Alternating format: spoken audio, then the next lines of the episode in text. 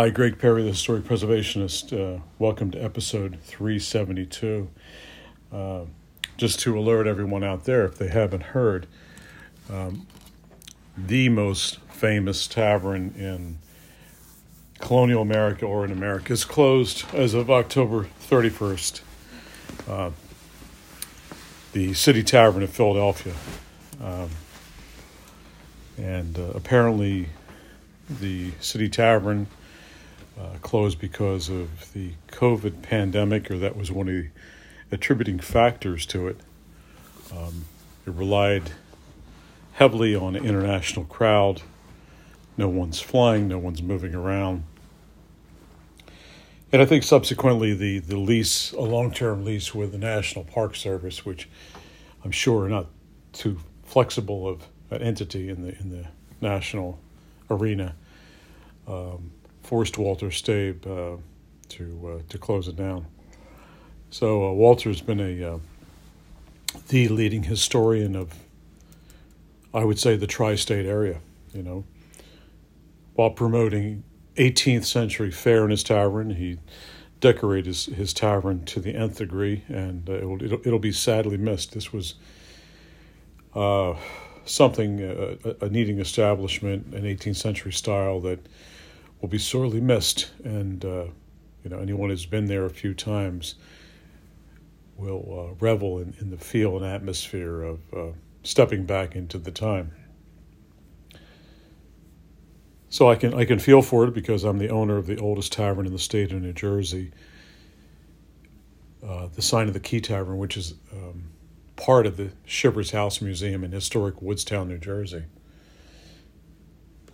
So I always looked up to Walter. Walter was he had a great uh, cooking series that he went around to uh, many other 18th century dwellings around the country, historic sites Mount Vernon, Monticello, and, and others, just to name a few. So, and he has a great cooking series out there, cooking in the 18th century style. So I highly uh, recommend everyone to look it up. But you know, just a, just a, again a little rehashing of taverns. Taverns were, as the British called them, public houses or coffee houses. These were meeting places. Uh,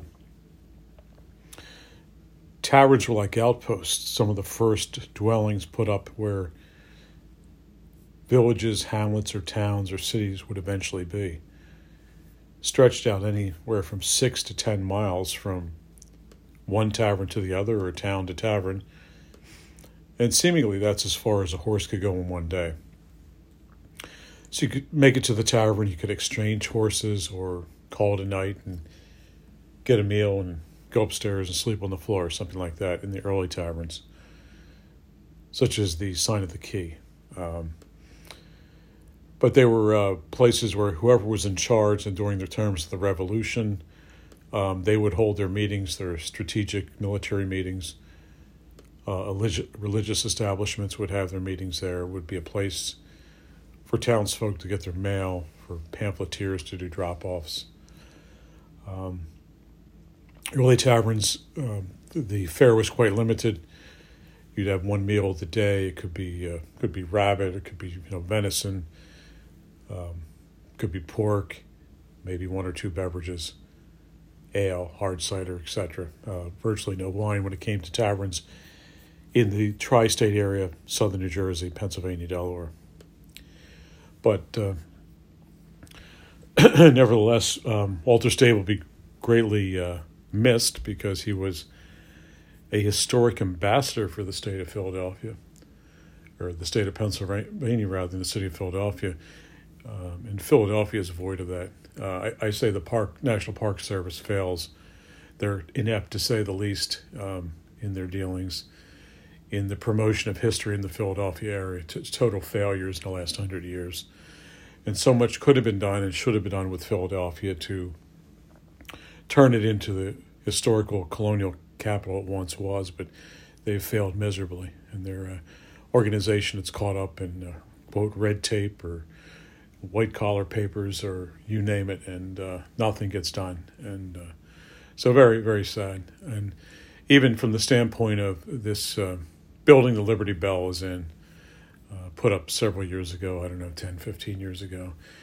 The um, I really think the the money could have been promoted much more wisely by creating um, reproduction workshops or houses and uh, to demonstrate how trades in the 18th century in Philadelphia worked the furniture trades and the basket trades and um, fabric trades and just a plethora of things could have been done instead of putting up a contemporary building with you know telling another story and, and the house of liberty bell. So it's just to me it's a failure. But uh, be as it may um, walter Staib is going to be missed.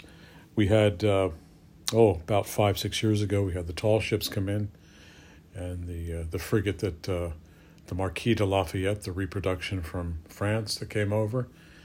And uh, as it occurred you know a few hundred years ago when lafayette came to uh, heed word in philadelphia that the fleets were coming and they were uh, you know going to head to yorktown the the chef and the the proprietor of the city tavern at that point, made a pilgrimage with a great meal down onto the boat. And this was reenacted about five, six years ago for a quite expensive plate from the city tavern, but nonetheless, it was uh, um, worth noting uh, the reproduction of history there. So, again, Walter Staib. So kudos to Walter, and, and uh, we hope he finds everything well in the future. So, anyway, Greg Perry just reminding any everyone that if they uh, plan to go to the City Tavern, it's no longer there, and I'm sure the Park Service will not find another good tenant like Walter Staib or anything close. So, uh, you know, very sad time, and uh, amongst many other things in our our country that we've come to find out are not really what they thought they would be or what they are. Greg Perry, the historic preservationist, signing out.